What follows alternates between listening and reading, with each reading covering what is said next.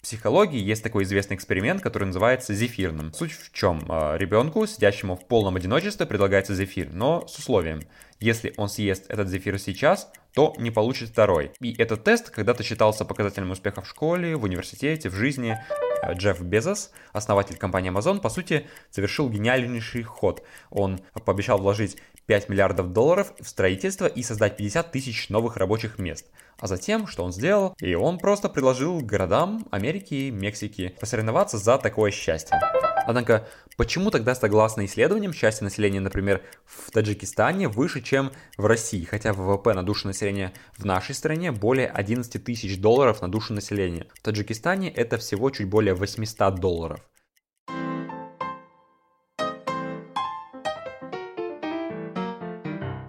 Всем доброго дня, меня зовут Михаил, и сегодня мы э, с вами продолжим разбираться в книге Алексея Маркова, которая называется «Желобология. Откуда берутся деньги и почему они не у меня». Это уже вторая часть по этой книге, и если вы здесь в первый раз и не знаете, что тут происходит, то объясню. В этом подкасте я рассказываю про книги, про все самое основное и полезное в них. А, ну, так скажем, занимаюсь адаптацией написанного, чтобы это было приятно на слух. И если вы не слушали первую часть по этой книге, то думаю логично, что надо начать с нее. Там я говорю про неравенство и глобализацию, рассказываю про разницу Москвы и Гонконга, говорим про исчезновение среднего класса и что привело к этому, о том, нужно ли высшее образование и еще про пару интересных вещей. И все это подкрепляю какими-то ссылками в описании, где можно будет почитать дополнительно всякие исследования, эксперименты и так далее. И сегодняшний выпуск это не исключение, здесь будет также много ссылок в описании, которые можно будет почитать. А сегодня мы уже поговорим про привычки богатых людей, про несколько любопытных исследований и экспериментов, например, вот таких как зефирный эксперимент, а, про то, что отличает богатых и бедных, поговорим про инвестиции, семейный бизнес, ну и про то, нужно ли вообще богатство, чтобы стать счастливым. Постараюсь рассказать все интересно и доступно. Подкаст можно, в принципе, слушать за любым занятием. Я вот сам предпочитаю, например, слушать во время каких-то домашних рутинных дел. Например, во время уборки, готовки, когда многие действия уже на таком, на автоматизме, и можно удобно слышать подкаст. А, поэтому заваривайте себе чай, хватайте в руки фрукты или овощи, а, пылесос, если вы убираетесь, а если вы на улице идете, то приятной прогулки. И сейчас мы возвращаемся в мир финансов и экономики.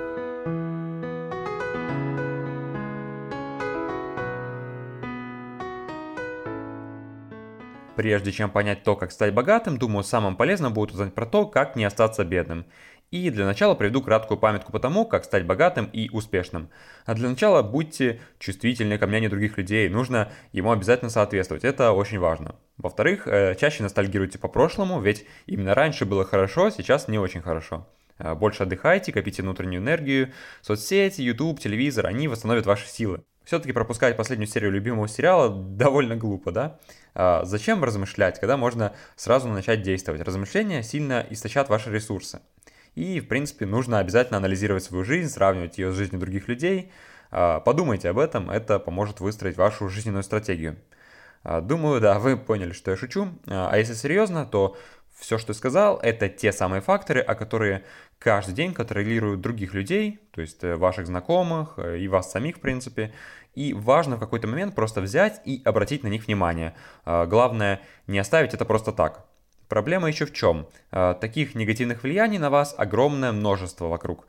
И у нас часто может возникнуть желание скинуть все это сразу, но по факту это сделать все-таки невозможно. А, вы поднимаете огромный груз сразу, а потом просто сдадитесь под ним, а, быть может еще и прихватите что-то лишнее.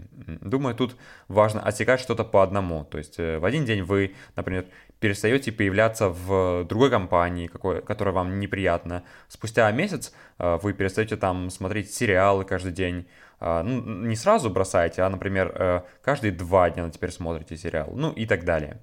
У многих есть такая тенденция, как знакомиться со всеми подряд, а, подобно тому, как это было, когда мы были детьми. Казалось бы, хорошо, смотрите, какой я классный, могу завести дружбу совершенно с любым человеком, но тем самым, по сути, вы э, определяете свой круг общения и свое окружение, которое будет неумолимо формировать вас, пусть даже и незаметно. А на самом деле в этом совершенно нет никакой необходимости, ведь гораздо полезнее для жизни заводить знакомство и дружбу не с какими-то там рандомами, а с теми, с кем у вас и правда есть общие интересы, общие цели. Ведь на самом деле нет совершенно никакой необходимости заводить такие отношения, которые будут тянуть вас на дно, когда мы вольны сами построить такие, которые будут тянуть вас ввысь. А, не просто ведь так говорят, что вы это среднее между пятью вашими друзьями, ну а когда такие друзья это, грубо говоря, такие ленивые нытики и неудачники, то не стоит удивляться тому, что и вы становитесь таким же. С родственниками, кстати, вот такая же ситуация, потому что если вы друзей все еще выбираете, э, с кем общаться, то вот родственников вы не выбираете. И на самом деле тут важно понимать, что большинству из них вы действительно ничего не должны. То есть, э, если вас ничего не связывает, кроме родства, то зачем их приглашать на свадьбу и вообще беспокоиться об их мнении? Ну как же, они, они же обидятся. Ой, ну вот мы снова становимся чувствительными и к мнению окружающих. Автор говорит про то, как важно замечать вот такие вещи. А теперь поговорим про э, магазины фиксированных цен, такие как Fix Price, и как они зарабатывают. Насколько вообще вы много экономите, закупаясь в них. И правда в том, что вообще вы не экономите. А в таких магазинах за разовый поход вы действительно оставите меньше денег, это правда.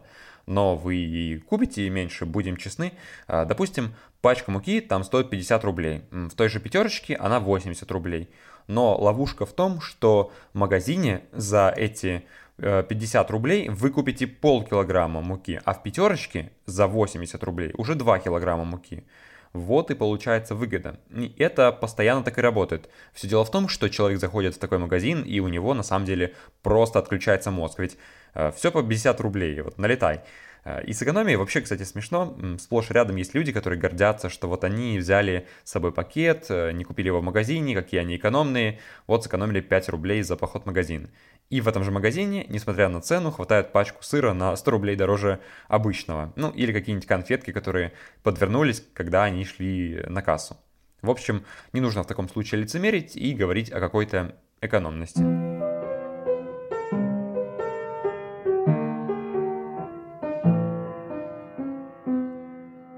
В психологии есть такой известный эксперимент, который называется зефирным. А, зефирный эксперимент – суть в чем? Э, Ребенку, сидящему в полном одиночестве, предлагается зефир, но с условием. Если он съест этот зефир сейчас, то не получит второй. А если подождет, скажем, полчаса, то получит целых две зефирки.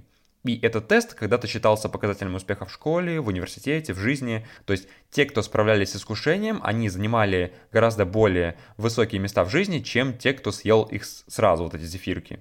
И да, этот эксперимент, он не только в ситуации с зефиром, он во многих ситуациях. А, скажем, вы возвращаетесь уставший домой, и как вы паркуетесь? Сразу встаете на первое свободное место, как попало, ну или ставите машину в такое место, чтобы утром вам было удобно уезжать. Ну, вы поняли аналогию. Но Джессика Кларка в журнале The Atlantic а, в 2018 году представила другие данные о зефирном эксперименте.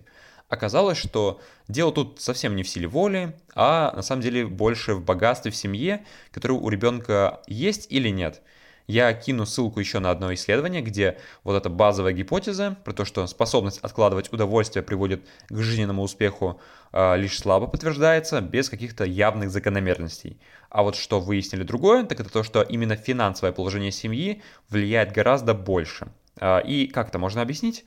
Ну, например, жизнь детей из бедных семей не гарантирует им вообще какую-либо еду, а тем более сладостей. И логично, что ожидание для них это вообще определенный риск. А, объясню, то есть бывает, например, мама обещает ребенку что-то вкусное, какую-нибудь классную игрушку, но финансовая необходимость заставляет изменить решение и, по сути, обмануть ожидания ребенка и купить вместо вот этой зефирки какую-нибудь пачку риса. А, да, поэтому ребенок и возьмет первую зефирку сразу. Кто такие богатые люди и сколько нужно заработать денег, чтобы вы начали себя считать богатым человеком? Э, и был проведен опрос тысячи долларовых миллионеров, чтобы выяснить, когда кто из них начал считать себя богачом. И оказалось, что целых 42% респондентов а, вообще не считают себя богатыми. А, при среднем капитале, кстати, около 3,5 миллионов долларов. Оказалось, что для этих скромников средняя сумма, с которой они начнут чувствовать себя богатыми, это лишь 7,5 миллионов долларов. А вот те 58%, которые уже назвали себя богатыми, рассказали, что уже состоянием 1 миллион 750 тысяч долларов ими уже ощущало свое богатство. А как вы бы стали себя вести, если бы ваш доход вдруг удвоился, утроился или уполовинился? И есть очень классное исследование на эту тему, которое я советую почитать. Это, кстати, будет четвертая ссылка в описании. Там все очень понятно и изображено графически, на что люди тратятся с повышением доходов. Оказывается, с ростом доходов люди начинают больше тратить на еду, а, и меняется именно качество еды. Особенно это, конечно, касается алкоголя. В расходах на транспорт тоже нет ничего удивительного, рост идет довольно плавно. То же самое касается и медицины. А, но вот стоит подойти к накоплениям и инвестициям, и тут самая-самая большая разница, так как оказывается, что просто доход с капитала богачей уже покрывает их базовые траты, в то время как бедняки и остаются бедняками. И однако вот э, что-что, а, демонстрация богатства – это абсолютно бесполезная вещь со всех точек зрения – есть эксперимент, когда э, испытуемым давали вещи на выбор, которые они могли носить в новом кругу общения. И выяснилось, что незнакомых людей это вообще-то это скорее отпугивает, чем вызывает уважение. То есть это не совсем очевидно, но завести новые знакомства и друзей в дорогом прикиде а, будет немного сложнее. В следующей главе автор рассказывает про истории людей, которые выходили на пенсию в 30 лет с небольшим и как они это сделали. И если вкратце, это реальные трудяги, которые всю жизнь экономили, откладывали пол зарплаты, ели доширак э, с говядиной с одной простой целью – уйти с работы в 30 лет. Э, и все дело именно в тех самых отложениях, ведь если отложить миллион долларов под 5% годовых, то выйдет целых 50 тысяч долларов в год. Э, по меркам американских зарплат это, конечно, довольно-таки скромно, но вот в наших реалиях нет – а, по текущему курсу, например, это целых 3,7 миллиона рублей в год, а, что эквивалентно зарплате в 30 тысяч рублей. То есть неплохо тогда. Так, вот уже исправляю на монтаже, а, за всем не уследить. Да, конечно же, речь идет о зарплате в 300 тысяч рублей в месяц. 300 тысяч, а не 30 тысяч, именно поэтому я и говорю неплохо так. Так что вот, ну, такие оговорочки.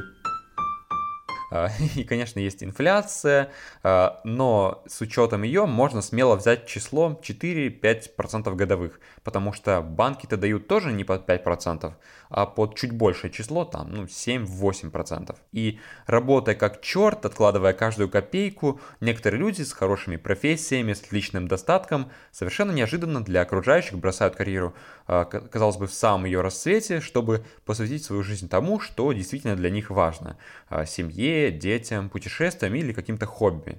Да, тут, конечно, есть нюансы, как правильно держать деньги, чтобы даже при обвале фондового рынка у вас все было хорошо – но факт в том, что такие люди действительно есть. Э, кстати, небольшое отступление, да, минутка русского языка. Тут просто автор использует слово «бариста», он пишет э, «кто-то подрабатывает баристой в Старбаксе». Бариста – это э, работник или работница в кофейном баре. И я зацепился за это глазом. Ответ, что я хочу сказать, это слово «бариста», оно не склоняется, потому что это заимственное слово, хоть Склонять было бы, конечно, и приятно для русского языка, говорить там «А, «я работаю баристой», но правильно говорить «я работаю бариста». Так что вот так. В следующей главе автор уделяет много внимания стартапам и венчурным инвестициям. И для начала стоит понять разницу между простыми инвесторами и инвестициями и венчурными. Э, инвестиции – это когда вы вкладываете деньги в какую-то компанию и рассчитываете на стабильный доход, на постепенный рост, а у компании нет масштабного потенциала по внезапному расширению. А венчурные же инвестиции – это когда вы вкладываете деньги в какой-то проект, который может резко взлететь, а может и не взлететь. А, то есть, по сути, вы вкладываетесь не в стабильную прибыль, а возможный успех или неуспех. То есть, э, если вы инвестируете в новый потенциальный крутой мессенджер, то это венчурная инвестиция, да так как в случае успеха вы можете увеличить свои вложения в сотни, там, в тысячи раз. А, а если вы инвестируете в новую кофейню в Москве или в Петербурге, то вы не венчурный инвестор, так как кофейня не может а, развиваться экспоненциально, то есть очень-очень резко. Допустим, даже дело кофейни вашей пошло, но как вы будете развиваться? Сначала вы откроете вторую кофейню, то есть арендуете помещение, наймете персонал, запустите ее, и только потом а, со временем, может быть, третью, ну и так далее. То есть весь рост вашей компании, он будет линейным. Венчурные инвесторы позволяют стартапам сразу же собирать огромные вложения в десятки и даже сотни миллионов долларов. А, на самом деле тут все доходит немного даже до смешного.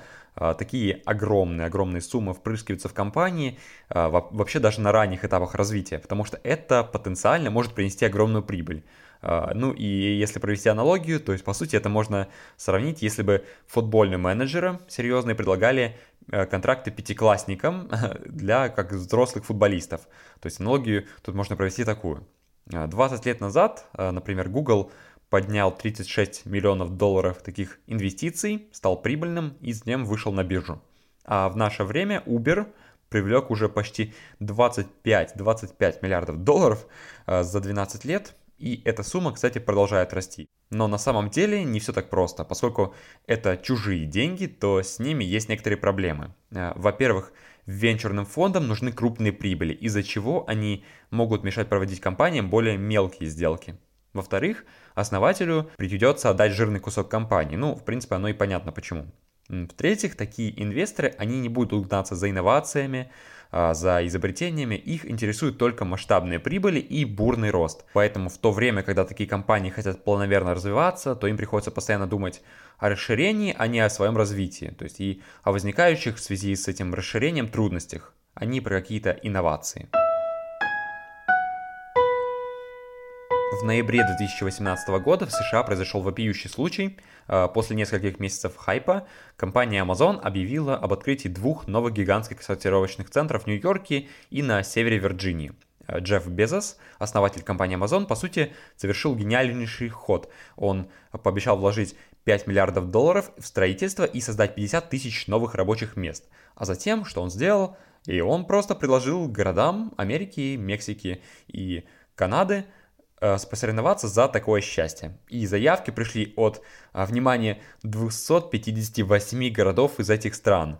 А, то есть мэры, губернаторы, они чего только не обещали, они дарили личные подарки, лишь бы у них было больше шансов. А, соответственно, журналисты освещали каждый шаг компании и всю эту историю постоянно. Затем 20 городов вышло в финал, и обстановка постоянно накалялась. И Джефф Бизнес просто смотрел, кто даст больше налоговых послаблений, кто даст больше субсидий и бесплатной инфраструктуры. И в результате он добился этого, то есть его компании предоставили огромные скидки на аренду и налоговые льготы. И вся эта история показывает, насколько огромным влиянием обладают крупнейшие корпорации в наше время. И с каждым годом они становятся только крупнее, то есть поглощают мелкие, увеличивают свой штат, э, свой мировой охват, и это в чистейшем виде монополия, э, когда одна компания просто своим огромным весом э, выдавливает всех остальных. Кстати, та же Amazon сейчас это крупнейшая компания мира по объему выручки. На самом деле крупные компании существуют далеко не всегда. Они тоже когда-то были основаны, и вообще компании, которые существуют уже больше десятка лет, считаются довольно почтенными. А вот есть исследование средней продолжительности жизни европейских компаний, и оказалось, что это всего 12,5 лет. А, правда, я посмотрел, на что ссылается автор, это данные лишь всего лишь 2003 а, года. Сейчас эта цифра может быть, конечно, немного другой. Но вот есть ряд компаний, которым уже несколько сотен лет.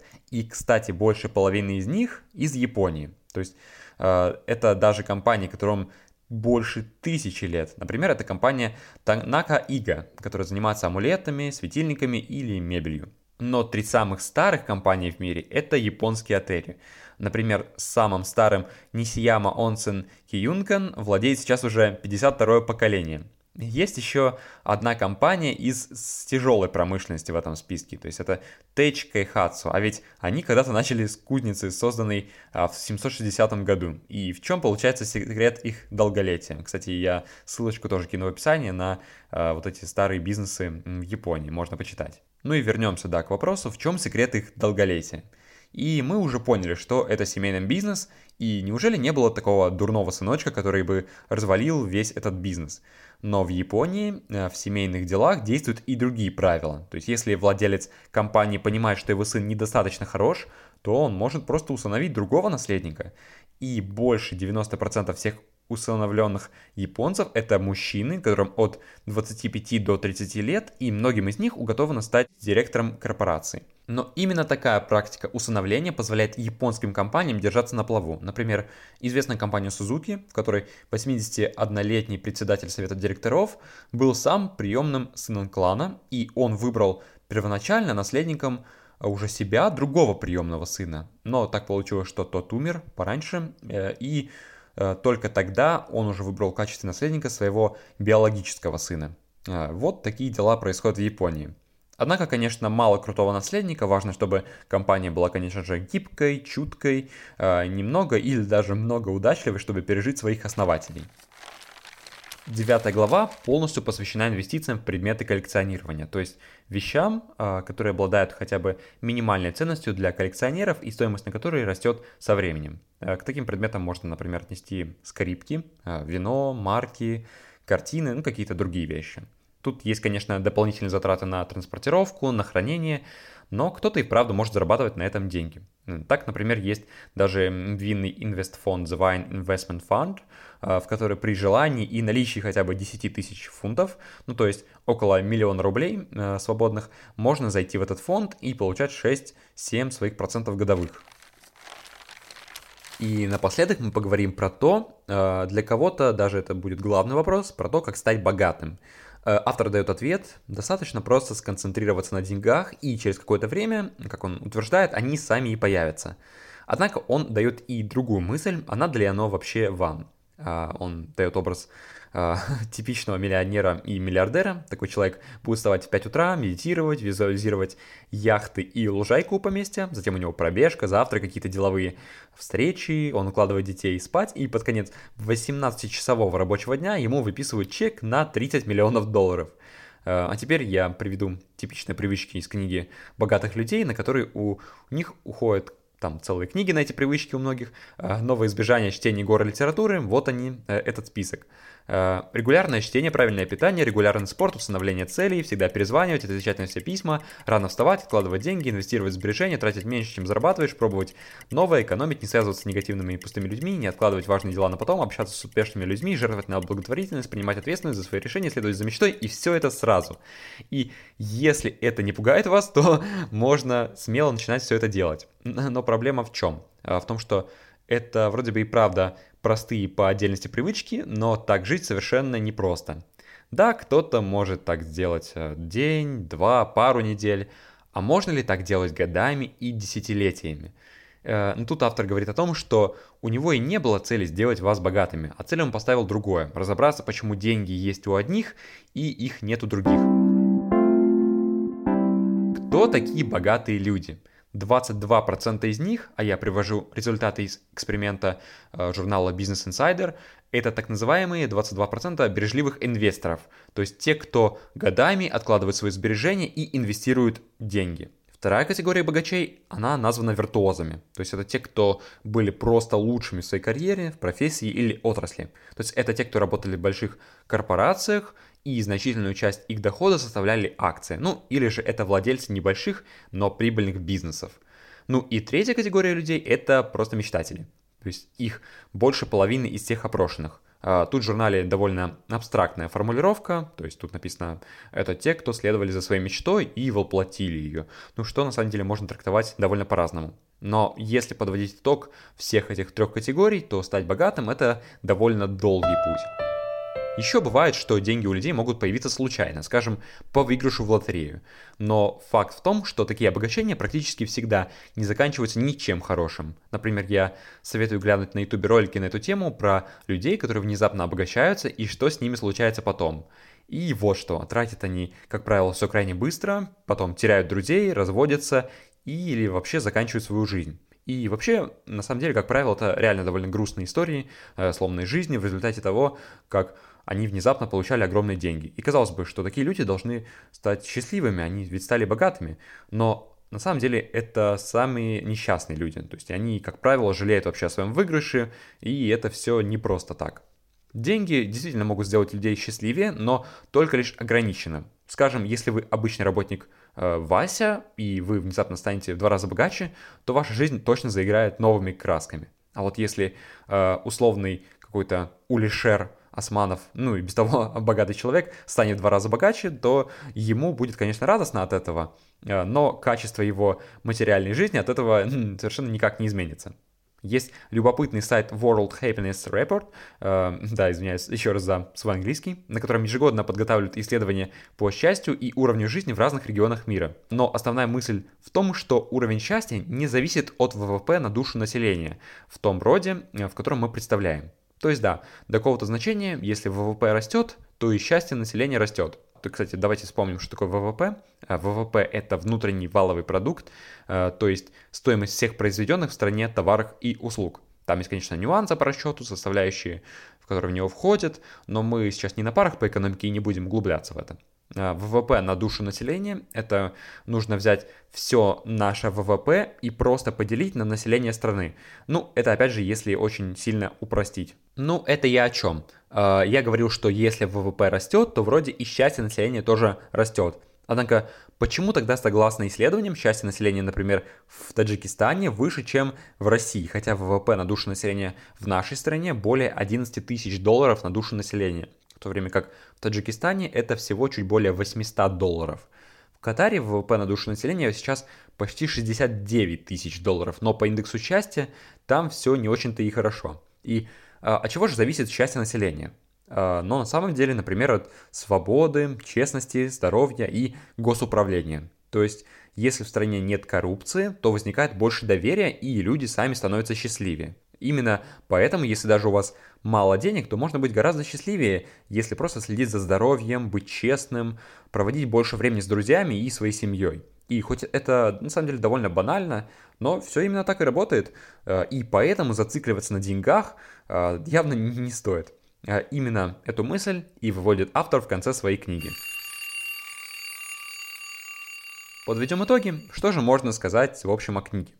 На мой взгляд, она интересная, и я действительно узнал много чего нового. Подойдет ли она каждому? А, я думаю, что все-таки нет. Потому что подача материала у автора хоть и доступная, но из-за ее жесткости и некоторого цинизма она отпугнет большую аудиторию. А с другой стороны, а, расширить свой кругозор и взглянуть на деньги и экономику по другим углом, это точно поможет.